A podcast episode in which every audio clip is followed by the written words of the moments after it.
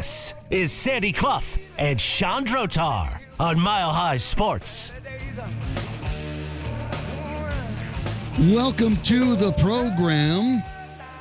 Sandy and Sean here on Mile High Sports with Danny Bailey in the booth. Great show for you today at the top of the hour. CU men's basketball coach uh, Tad Boyle will join us. Very excited to talk to Coach about uh, Buffalo's basketball, but we'll start with the Denver Broncos after their loss to the Houston Texans, Sandy. A, uh, a critical loss in the most consequential game the Broncos have had in seven seasons.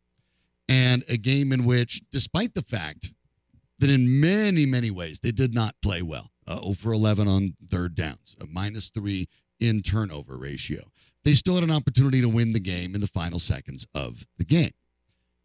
That, in some regards, I suppose, could be a bit of a silver lining because it's been a while since the Broncos could even find themselves in these sort of games, and they earned it. But again, one of the concerns with Sean Payton may come up because uh, I'll read you a couple quotes. We played one yesterday for you as well, and talked about this on on the Zoom call, and talked about the passing game specifically said that we finished the game yesterday on the last play of the game. We leave a shift off, so at the snap you the, of the ball. You have three receivers trying to run a route, but they haven't shifted into their final formation. Okay, uh, that's fair, and I think he's breaking down that last play. And certainly the Broncos did look discombobulated. Of course, they also took a lot of time off the clock prior to the third down play, which I argued wouldn't have worked on a whiteboard. So I'm not really sure what the plan was there. But then later in the call, talking about uh, Lucas Krull at the backup tight end being the target on the last play from Wilson, which I agree with you, Sandy. Yesterday you said out of all the interceptions, that was the most forgivable given the circumstances Oh, of yeah. the clock. Yeah. I mean, you Sure, and it, and the pass rush pressure was uh, uh, intense, definitely applied by. Jonathan Greenard, uh, who, as we suggested yesterday, outplayed left tackle Garett Bolles badly, much as Will Anderson on the other side, uh, rushing off the edge, uh, made mincemeat of Mike McGlinchey during the course of the game at right tackle. But here's what Payton said about that. Keep in mind on this Zoom call, he answered a total of nine questions. And, and three of them were notably about sort of miscommunications like that. Here's the one about Krull in particular on that final offensive play. Quote, let's go reverse order. If you were listening to what I said earlier, I don't know what the last play is. I wish I could give it a name. Let's call it chaos. Yeah. There was no shift. So certainly from your vantage point, it looks like, man, they're calling on, on Lucas to be the hero here. I can promise you that he was in the progression of three receivers, but the shift doesn't happen. And then we're playing street ball. Right. What does Lucas provide? He gives us a really good receiving threat speed down the field. If you will, I don't blame you for looking at the play and wondering where are people at and where the ball was going. I was doing the same thing. The next question was about a fourth down play in which Jerry Jeudy appeared to be open. He said, quote, I think it's a fair question.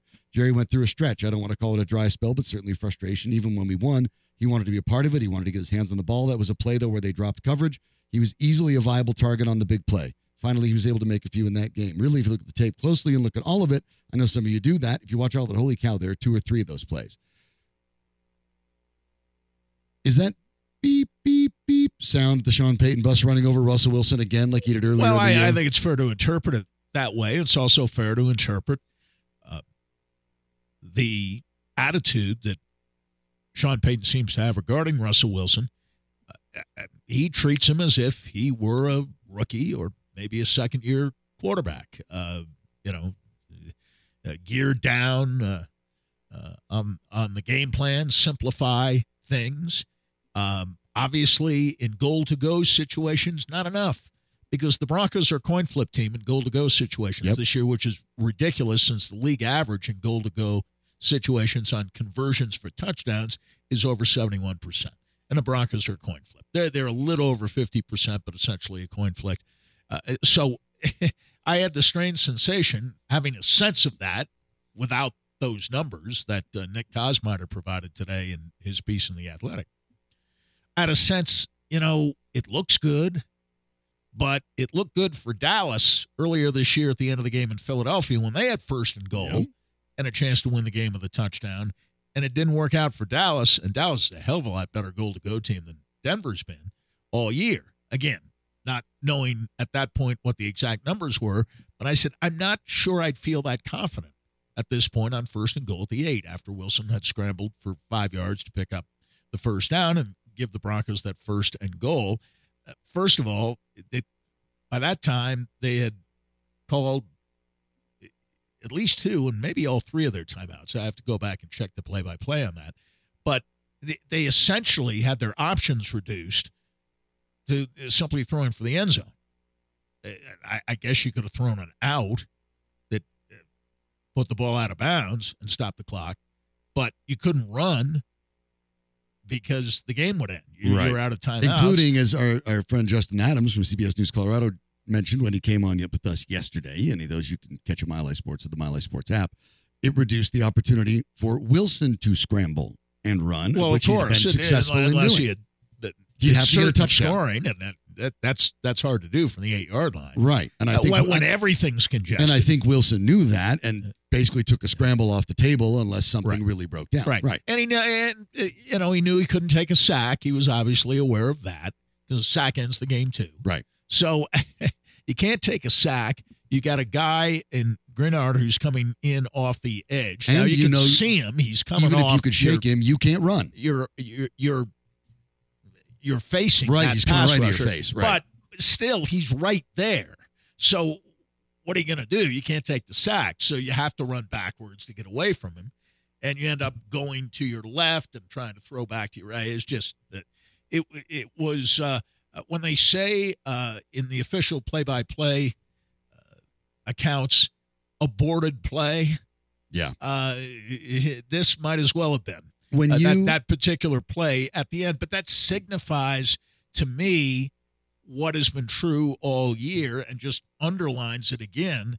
The Broncos are a lousy red zone offense, and particularly in goal to go situations, uh, there basically isn't any team in the league worse There than isn't. Denver. You called it a coin toss. Uh, the numbers that, that Nick Kosmider had there 52.4% when- on goal to go situations. That's the worst, tied for the worst with the Atlanta Falcons.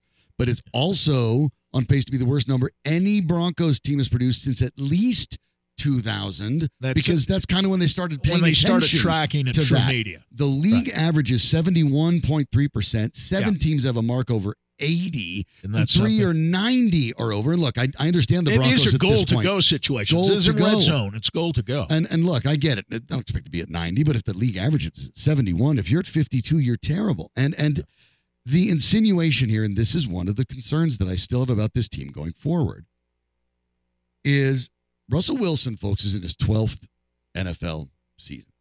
Okay? Make of his career what you will. I don't really care. But if you're telling me that at the, the time he got to Denver, he looked like he was a, if not a lock Hall of Famer, certainly a borderline Hall of Famer with a couple more years he'd get in. If you're telling me that he simply doesn't know how to call a play that's told to him in the huddle, I would say I don't really Well, buy it. I, I, I don't know that Payton is quite going that far. He he's shading his language a bit. Uh, he's not saying that the play was not called right in the huddle. He said guys didn't shift. Now then, it could be interpreted as he's blaming the wide receivers didn't shift. Now on the Jeudy stuff, but he I talked mean, about specifically, I think communication has to yes, be he on did. point. He did. He did. Uh, but but that isn't just the quarterback. okay. Uh, and you know he's part of that communication chain too. And uh, the most revealing thing he said, I, I thought, it, giving the questioner more than the benefit of the doubt, he said, "I don't blame you." For looking at that play and kind of wondering where people are. I know you read Yeah. the quote, but I want to emphasize it. I don't blame you for looking at the play and kind of wondering where people are and where the ball is going. I was doing the same thing. That's not great. Uh, now, I mean, that's indicating that they didn't run what Sean Payton wanted them to that, run. that- that's right, and they didn't shift, and that was a fundamental problem with the play. That yeah, Crow was in the progression, but because nobody shifted and he was throwing his hands up into the air as if he didn't know what was going on either. Now going into the game, I think Lucas Krull had played 20 offensive snaps in 2023 with the Denver Broncos. Yeah. and it, the very fact that he's your best tight end receiving option at that point in the game, and he is, right? And then said he was part of the progression. So my rejoinder to that would be why does a guy who's played 20 offensive snaps before this game on the biggest play of the game and arguably the biggest play of your season why is he in the progression at all? Russell Wilson didn't put him on the field. So to me, this is an all encompassing problem. And I'm not here to deflect or assign additional blame to Wilson.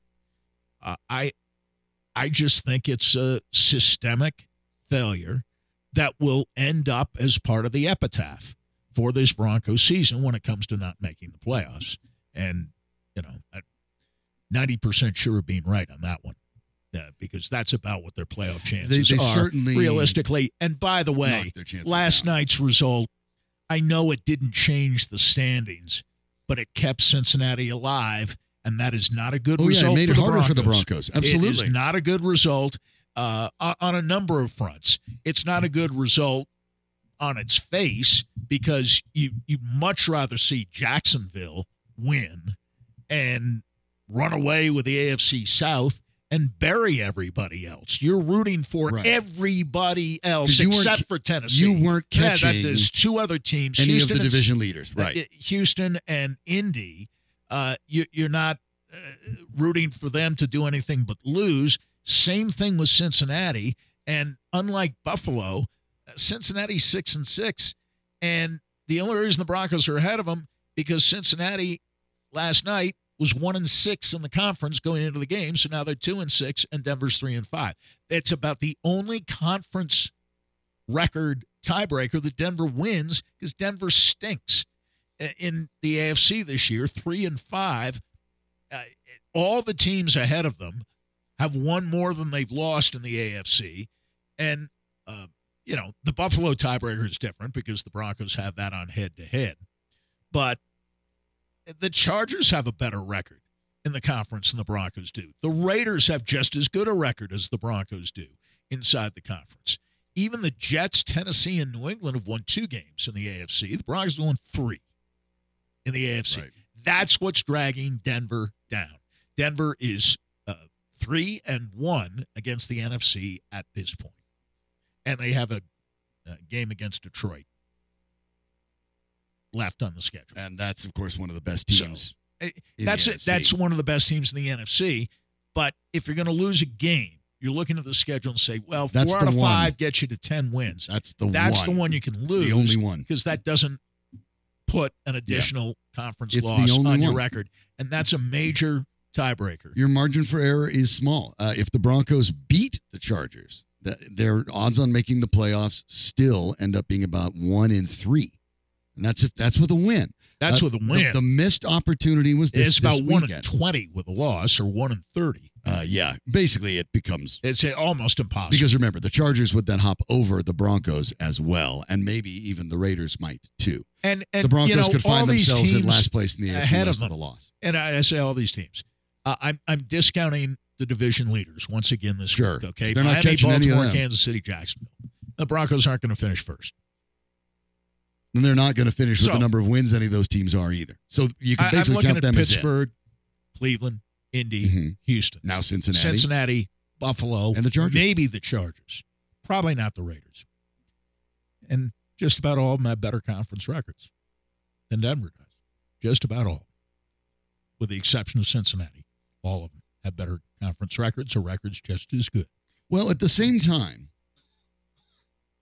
it's, and I get that. The odds are long, Sandy. I, I get that. The odds are long. And the Broncos made it worse. But at the same time, you're not dead. There's not there's not one of those E's next to your name in the newspaper. The Broncos could conceivably win four out of the next five games and maybe find themselves into the postseason. And until you're out, In I get AFC, it. I get it. E's. I get it. It's long. I get it. I understand all that. But I'm trying to look at it from the other side. If you're if you're in the room, in the locker room over at Dove Valley, you can't think that, well, we're screwed. I mean, you have to say, okay, what can we do to keep this going? And the answer is we can win uh, four out of our next five Cushenberry had it right. and It- get in. it's, it's time to put up or shut up. The Broncos are doing a lot of putting up this year. And maybe Lloyd Cushenberry's tired of some of his teammates saying, oh, after every loss, our chances haven't diminished. Well, Oh, remember we're it- still uh, we're, we're resilient. We're together. And, And Lloyd Cushenberry, I'll LSU give you the quote. I'll give you the Okay. whole quote. yeah, do that. Like that. All year long, we've said we're a tough group, resilient group. And you can tell he's tired of hearing it because he goes on to say these next five games is put up or shut up. Yeah. And I think he's fed up. That's my opinion. I agree. Lloyd Cushenberry is fed up with all the nonsense that comes out of that locker room about how no loss, every win virtually clinches a playoff spot. Every win and every loss, ah, shrug it off, no big deal. You, uh, I looked at the schedule for every remaining team in the NFL last night. You know, you say, well, they're only one game behind uh, Houston. Well, they don't have the tiebreakers, so that's effectively two games behind. Indy's got a five and three record in conference. Denver is three and five. Uh, Indy's playing at Cincinnati. Somebody's got to win that game, Mhm. and there isn't a good scenario for Denver unless it's a tie, and even that isn't great. Okay, somebody's going to win that game. Uh, when Cincinnati plays at Pittsburgh, somebody's going to win that game. Keep in mind And either team that too, by the wins hurts the Of course, no, the odds are long. I, I get it. And I'm just In- I in- just picked out a couple of examples. In Cushenberry's case, remember too, you're talking about a guy that won the national title in 2019 right. as a junior. And he's, And he won not that. in the mood he won that te- with bullshit. Joe Burrow and Clyde Edwards-Helaire behind him. And remember, by the way, on top of that, who the captain of that team was. You're thinking Joe Burrow. It wasn't Joe Burrow. no, it was, it was Lloyd Lloyd Cushenberry. Right. So this is a guy and that he spe- he speaks like a leader. Now, is he the best offensive lineman the Broncos have? No, No. that would be Quinn Meinerz. But the other day, I'll tell you what, Meinerz got hurt. Now I know he didn't miss many snaps, but he wasn't out there all the time. Mhm. And I thought among those who played 100% of the game on the offensive line, which is basically the other four guys, he was the best player. The tackles weren't good. Meinerz missed some snaps, and Ben Is it fair to say he's Ben the most improved member of the offensive line this think year? so. I think I so think too. so. And I think for the Broncos, this is the Sean, And I think he's a leader of sorts too. And you know, I know Bolles, and good for him, uh, is the nominee for uh, the Payton Award uh, this year. Mhm. Uh, that, that, but that's off field, and and Bolles has been a good football citizen here Yes, in. Denver, uh, in an off the field sense, Certainly. ever since he got here. So good, good, good for him. But I think the on-field leader on the offensive line is Cushenberry. I really do. It isn't Powers, that's for sure. I don't think it's Bolles. Uh, Meinerz could be someday, but I don't know if he is right now. And McGlinchey just got here, so uh, to me, it's Cushenberry, and Cushenberry's the one who's uh, offensive line play in the red zone's abysmal. Uh, is the goal to go thing, the lack of pass protection, and nobody blitzes the Broncos because they don't have You to. don't have to. Nobody blitzes. The, the That's problem. Broncos are about number one in most free, infrequently blitzed teams. And if you don't think in the red zone or in goal to go if you don't think that has an impact, and and they're getting pressured all the time, and that's not Wilson's and it fault. has a massive impact on Wilson. Any quarterback, any quarterback who is getting pressured in base defense, that's more guys out there to cover the pass. It's harder to complete a pass in a year in which it's harder to complete a pass than it has been in a while. But the communication between Payton and Wilson. Uh, is this fixable? Is it broken? Are we making a mountain out of a molehill? We'll talk more It's about 12 it. games in, That's my concern. We'll and you can't line up right. well, whose fault is it? We'll not. We'll kind of break that down next on Mile High Sports.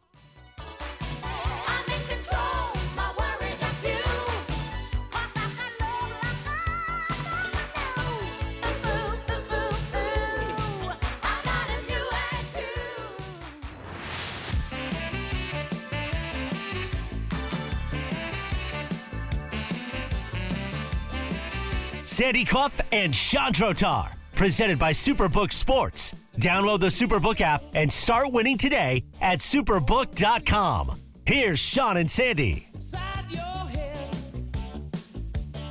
For the Denver Broncos, they have to get on the same page. And Sean Payton talks about it communication. The hint, at least, is the offense, whether it could be right, could be the receivers were in the wrong spot. But he also spoke specifically yesterday about how Jerry Jeudy was open two or three times and indicated that Russell Wilson missed him. And so, And there's nobody else to blame if he's talking that way except the quarterback. Right. because he's not blaming Jeudy For being he's open? saying No. Jeudy is open. Right. My counter to that has always been, and I have no idea whether this was true the other day or not. Jeudy can always say he's open, and he has said that before in other years, but you have to be open according to the progression At the right time. at the right time. That's one of the hidden little So, details in the NFL that people miss. If you're open before the progression gets to you, so what? If you're open after the progression has passed you by, it doesn't matter. You weren't open when you were supposed to be open. And all pass routes are based on timing, uh, three step, five step, seven step. The pattern is linked up with the amount of steps the quarterback is taking. It's all timed out. And somebody can say, Well, I'm open all the time, and it might be great. You know, it's the famous line. Receiver comes back to the huddle, says to his quarterback, I'm open. I'm open. And the quarterback's response is, Yeah, that's great. You're not open when you're supposed to be open. Right. Remember, when you talk about progressions in football, and that's a good thing to bring up, Sandy. And I'm not, I, I'm not. And I'm not saying that right, went on right. the other in day. any of these And exactly. Jeudy and you might weren't have been open in any of these plays. open, Yeah, Jeudy Wilson may was- have been right on it, and and Payton kind of indicated it because he did also point out Jeudy's had a dry spell and hadn't played very well. yes. So I think he was calling out that Jeudy did do the right things at the same time Yeah. i- in that Right. statement that that, Right. that Payton made. Though he, in previous games, maybe hadn't. Right, and I that- think and I think Payton made that clear too. rut. Yeah, I think Payton made it clear that he wasn't doing well, and, and but yesterday, but in Sunday he did. But let's keep in mind too when you're talking about progressions, we- we'll hear that right. Progressions, you know that the, the read one, read two, whatever, Right. and then you may go to the hot receiver or the check down guy. Right. But those are all in counts in your head too, right? The quarterback's got that clock in his head. Absolutely. You're going to switch from the if read one is all happens you don't in yeah you 2.5 don't seconds wait or less. for read one to get open you Yeah. glance and if he's open you throw it if he's not you go to two if he's not open you go to the check down Or if you're Russell Or you Wilson run. this year, you take off. you tuck it and run And you might not even get to two. and times. that part is a little more detailed unless Sean Payton wants to actually show us the playbooks and we all have to get the terminology but Russell Wilson has absorbed this this year on a couple different occasions and the fact that after it, you win five straight, you have one loss in a close game where your team didn't play well and you still had a chance of winning. And Payton's first instinct, at least as it appears to me, is to immediately go, Well, not my fault. Geez, I don't even know what those guys are doing out on the field. That's that leadership style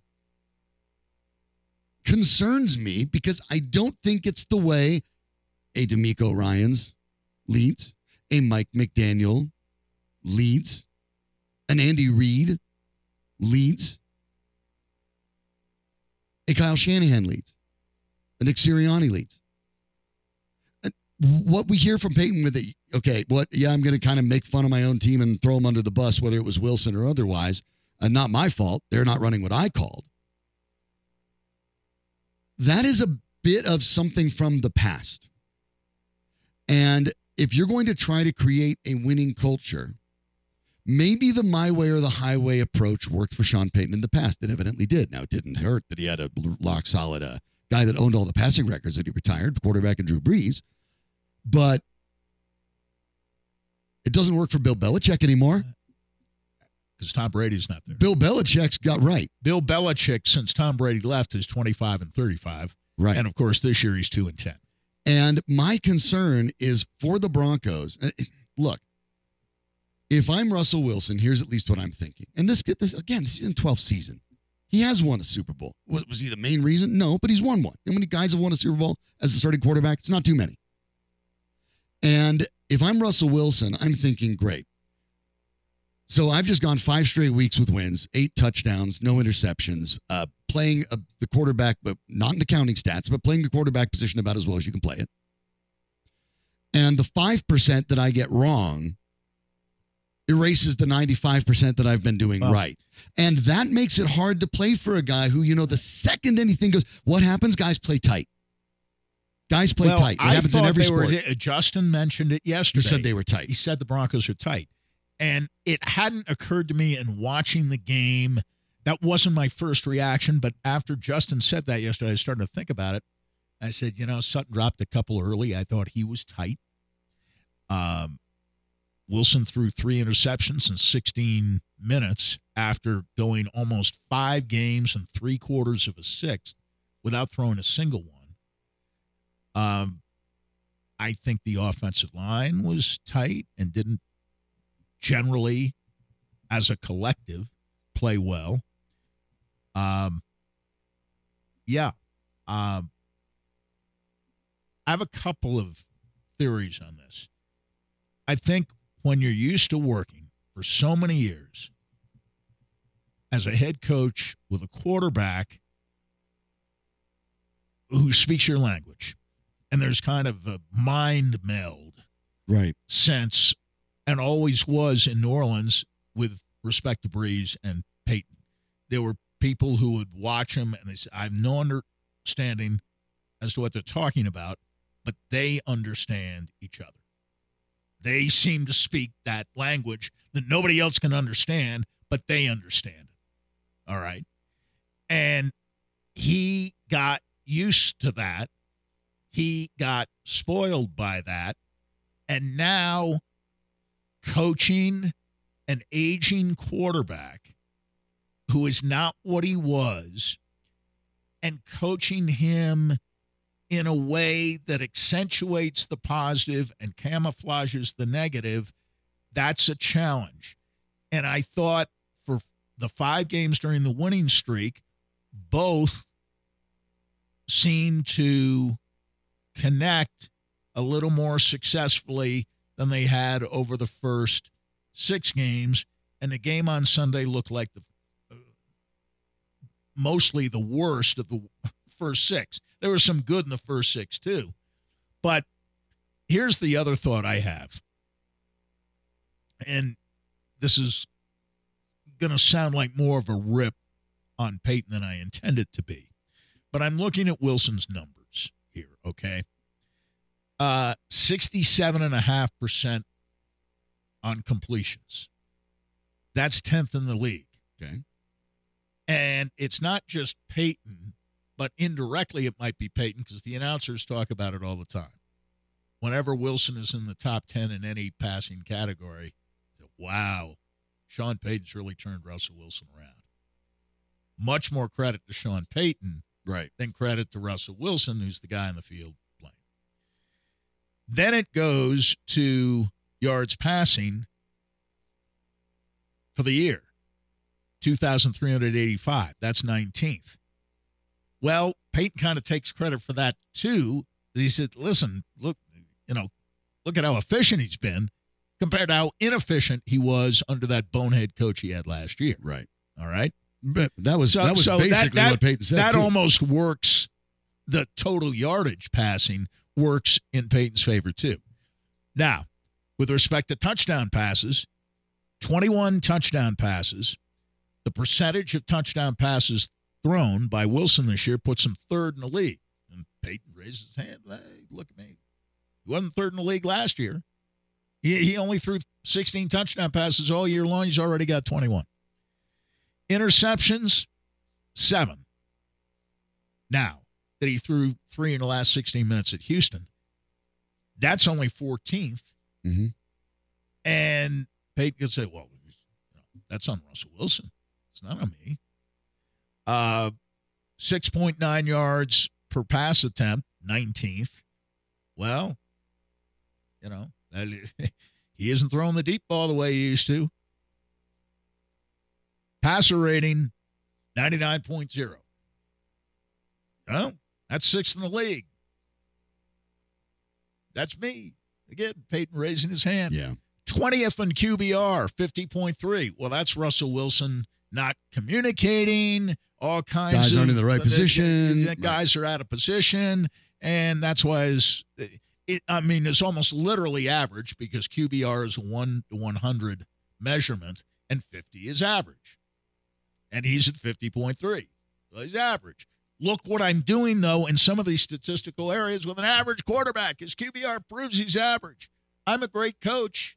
I've got him up in completion percentage. I've got him up in percentage of touchdown passes thrown. I've got him up in his passer rating. Last year, what, low 80s? Right? Right? Now he's 99.0. That's sixth in the league. But he's 20th in QBR at 50.3, and he's 28th in getting sacked at 9.4%. You- Just think about that. 9.4% of the time on dropbacks, he's getting sacked. One out of every 10, basically. That's 28th out of 34 qualifying Now, quarterbacks. and some of that is on Wilson, some who of it is historically takes a higher percentage Yes. of sacks but than most quarterbacks. around the red zone and particularly in goal to go situations, he's getting pressured much less than he should, uh, much more often than he should be, considering how infrequently teams are blitzing down there against him. You could make the argument, if I'm going to defend Russell Wilson, that I was sort of amazed on that interception that he even got the ball in the area of a receiver while running for your life on your back foot after being immediately pressured because Greenard on the outside running around uh, Bolles basically was untouched, came right into Wilson's face. Uh, if Wilson would have taken a sack there because he couldn't get rid the of the ball over. fast enough, Yeah, well, over. but I mean, then we'd be talking about Wilson needs to get rid of the ball.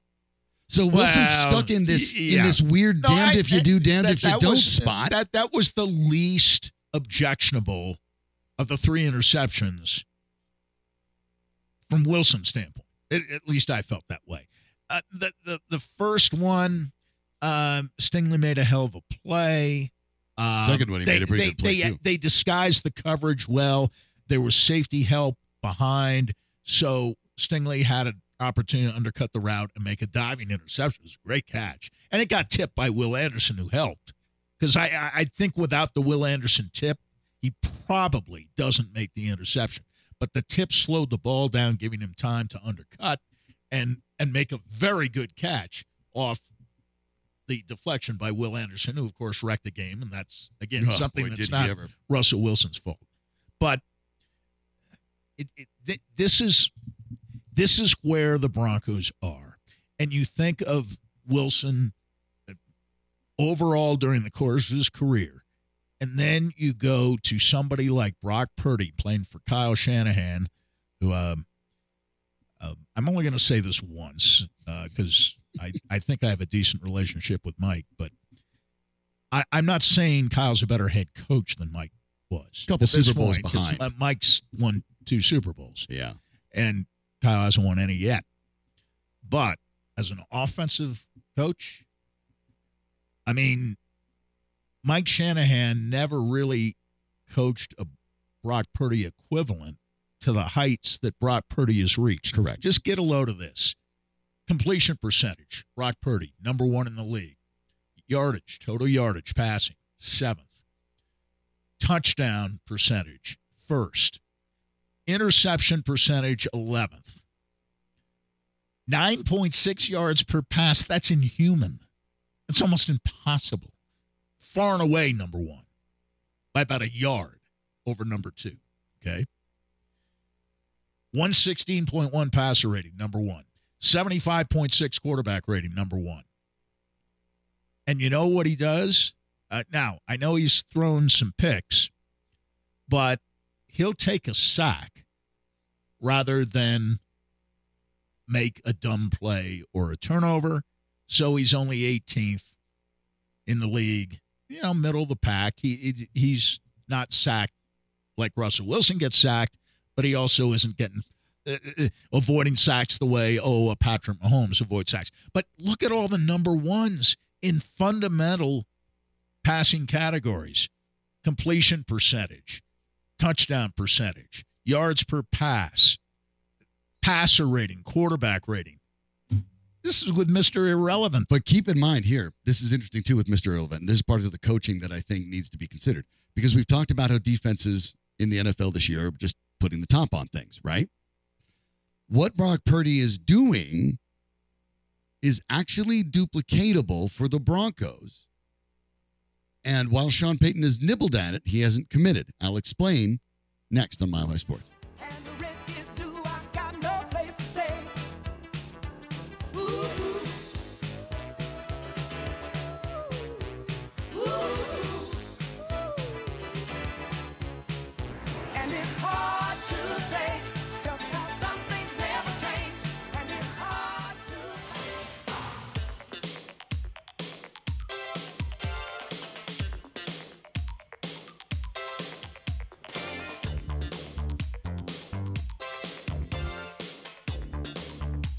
This is Sandy Clough and Sean Drotar on Mile High Sports. Danny Bailey has this feeling like we're in an 80s buddy comedy right here all of a sudden. Sandy Clough and Sean Drotar with you, talking about the Denver Broncos. Joining us at the top of the hour will be CU men's basketball coach Tad Boyle. Excited to talk to Coach Boyle about the Buffaloes. But we we stay with the Denver Broncos here, and you talked about look. Uh, uh, I'm not going to say you're the you know you're a card carrying member of the Brock Purdy fan club, but you're adjacent. I think. Oh, yeah.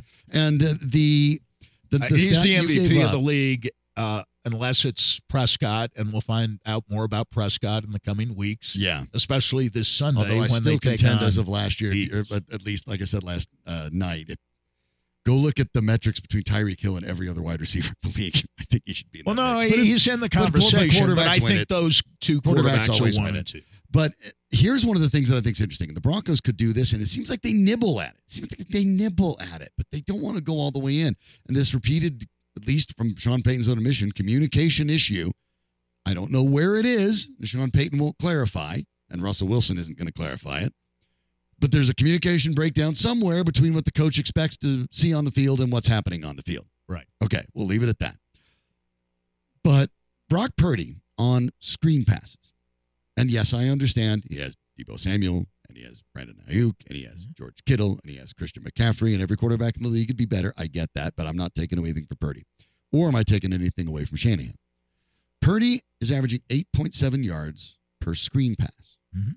That is better than, if I'm not mistaken, every quarterback in the league is doing on passing on the whole. Yeah, Screen passes. That- that's right. Now, Screen passes. this Worked is better for San Francisco than But it's also an example of for any other team. understanding how defenses work in 2023, and also why I think Tyreek Hill is such an extraordinary outlier. Yeah. As Yeah. offensive explosive plays have gone down, as the sort of we'll credit Vic Fangio, the Fangio system Yeah. of uh, Oh, you know the big the, part of it. the old uh, you know the it was I I, put, I think it was more of the term of 2020, but put a top on the defense. well. so you make sure yeah. that that the big plays don't break you up, and, And- that's in response just- to the Patrick Mahomes of the world, and interject. Joe Burrows of the world. it- cover four was the Houston coverage on the first two interceptions they made of Russell Wilson. The other Right. day. Cover four. Mm-hmm. just dropping everyone back. And and but this is what happens, and what Shanahan and the Niners Right. and Purdy are doing is what I've kind of suggested the Broncos could be doing during their winning streak, but it seems like they didn't quite totally commit to it. The Niners have extraordinary talent. They have a great play caller. There's really not much to like. They're the best team in the league. It's actually, to my mind, not even close. But what you're seeing is an offense that is taking what defenses give them. They're worried about Aiyuk or Samuel or Kittle beating them deep Well, that's down why the they're field. the best offense. and so you know league. what they do? That's all right. We'll mm-hmm. nibble. We'll get our guys in space. Yeah. We'll throw dump offs, And, we'll, then and we'll when eat up first downs, in, and then we'll hit you we'll over the throw top. over the top. And Russell Wilson is throwing to backs at a higher percentage of his career than he's ever had by a wide margin. Right. His accuracy is back up, Yes. and Generally. the generally speaking. Broncos against defenses that again, I mean, look, Russell Wilson barely throws over 200 yards a game on a good day. Yeah. They played cover four. Well, Cover four. You, you do the math. 12 games, less than 2,400 yards There- passing. You do the math. This has become the de facto defense in the league. We don't even care if you have a quarterback that doesn't throw the ball downfield. We're simply not even taking the gamble that one of those sneaks behind us. And what the Niners do well is basically accept that and say, okay, you know what? That's the way it's going to work. So how do we function within that space? And that's that's what a really creative play designer and play caller can do. And you saw another one last night in Cincinnati where you have a quarterback in Browning and Jake Browning yes. that, that what what did they do? Joe Burrow's out. They're not trying to run Joe Burrow's offense. No. They're like, you know what we're going to do? We're No. going to do what Jake Browning can do, and we'll do it in a week and a half. But here we are, 12 games into the Denver Broncos season, and Sean Payton and his coaching staff haven't really adjusted to what Russell Wilson and his offense can do. And for someone who is renowned as this terrific play caller, my concern again is with Sean Payton. When something doesn't go the way he expected, eh, as you pointed out before, kind of someone else's fault. I get it, man. You wish you were coaching Drew Brees. I get it. Bet a lot of coaches wish they were coaching Drew Brees right now. Have you seen the quarterbacks that started this weekend? Wait till you see the ones that start next weekend. Bet a lot of them wish they were coaching Drew Brees, but they're not. I bet you that Zac Taylor was wishing he was coaching Joe Burrow yesterday, but he wasn't. And you know what he did? They adapted and adjusted to the guy they had, and they made the best out of it. And they put themselves in a mm. better playoff position than the Denver Broncos because of it. And the Broncos are one of the few teams that's had their starting quarterback all year. This far into the season, and I understand, we've been saying it all off season. The Broncos' talent on 1 to 53 is not that good. No. This part is not a surprise. They were always going to win game on the margins. They were going to have to be perfect. They'd more or less been that way on takeaways and, uh, and on offense. But this team is not playing, to my mind. The defense is, but the offense, to me, Sandy, is not demonstrably better in game 12 than it really was in game one. And at some point, that has to land on Sean Payton. Well, uh, Denver and Seattle are getting compared again this year. And I think especially in recent weeks, because at the present time they both are six and six. All right. And, you know, people are still mulling over the deal and measuring Geno Smith against Russell Wilson, Russell Wilson against Geno Smith. Um, I want to give you the DVOA profile, Go, boy. okay? Okay. On, on, on both teams. Seatbelts on, everybody. 22nd in the league is where Denver is overall in DVOA, and Seattle's 18th. Not a huge difference, right? Tampa Bay, New Orleans, the Rams in between Seattle and Denver. Seattle on offense 14th, Denver 16th. Seattle on defense, and again, this is for the whole year, 24th. Denver at least isn't last anymore in DVOA. They're 31st now. Uh, they've been replaced by Washington. That's the worst defense, according to Well. DVOA metric Moving up. in in in the NFL. Uh, special teams: Seattle tenth, Denver fourth. Not really a huge gap between the two teams. And guess what? They're both ninth. Seattle in the NFC right now at six and six. Denver in the AFC at six and six. I don't think Geno Smith is as good this year as he was last year, although against Dallas the other day, he put 35 up on the Cowboys, who last time I looked have a pretty good defense. And Russell Wilson is better this year than he was last year. So I think there's been a convergence now between the two teams. And it, it, there, there's, I, I think the AFC's best are generally better than the NFC, although I think San Francisco and Philadelphia have an argument to be one and two. But here's what DVOA says San Francisco, number one, Baltimore, number two, Kansas City, number three, and Miami, number four. So three of the top four teams, according to DVOA, are in the AFC. But I, I would say generally, as you look these rankings, boy, it's uh, hard to say that the two or three best teams in football come out of the AFC Mhm. or come out of the NFC. And so for Seattle to be six and six and Denver to be six and six, you know, they're about the same. The same strengths, same weaknesses. But I don't know. Um I I I just I think Seattle's more together as a team. The Broncos have these strange short circuiting episodes in big moments. Yeah. And th- this was obviously more true when they were one and 5 Mhm. than it was during their five game winning streak when it was the other team that was short circuiting. But, and and this is kind of, I am not taking anything away. Five game winning streak for anybody, whether it's the Philadelphia Eagles or the Denver Broncos. That's a hell of a winning streak. Or the Minnesota Vikings Mhm. earlier this year Yeah. went five in a row. You don't That's a hell of an you accomplishment. into it. I don't care if you're good, bad, or indifferent. Winning five in a row is hard to do in the NFL, and the Broncos did it this year. Uh, something they hadn't done since their Super Bowl season of 2015. Win five straight games. Won four straight. But never five.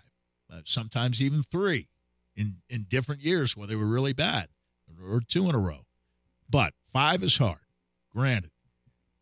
Part of the reason I wasn't all the way there, and it, as sold as some of the fans and the Broncos themselves seem to be, the head coach said, you know, and seemed to be right during the five game winning streak. I'll- I'll After. Green Yeah. Bay, I've turned this around. I've turned this whole thing at Kansas City. After Kansas City, precisely.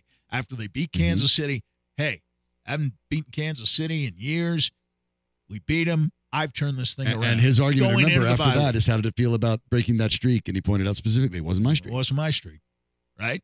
I only lost one in a row, and then I beat him the next time. Right. So I'm one and one. I'm not 0 and 16. I have nothing to do with that. It, players may have certain players may have something to do with that. I have nothing to do with that. But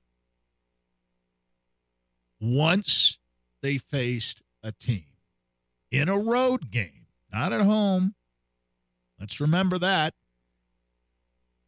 four of the five games during the five game winning streak were home games. Yep. Where they had been 0 3, and law of averages said, eh, they'll probably start winning at home at some point. Sooner or later, they're going to start winning at home. One would think. And they'll probably win at home as often or more often than they went, uh, win on the road. And they'll probably win more often at home than they lose at home. Once the other team stopped beating itself, Denver was the one that made the mistakes. Right. So, you know, if you're saying during the one, say, hey, you know, good teams force turnovers, take the ball away, and don't make mistakes. And they have, and you're not going to know, turnovers okay. every game. But, But that's kind of what Houston did. The supposedly less experienced team that might not be totally ready for the bright lights and a big stage. And, and that was a big stage the other day. As far as week 13 games went, that was not anything other than the most important game of the weekend. And as far as entertainment was concerned, rookie quarterback Came down to against the the, the old veteran who's bounced back this year.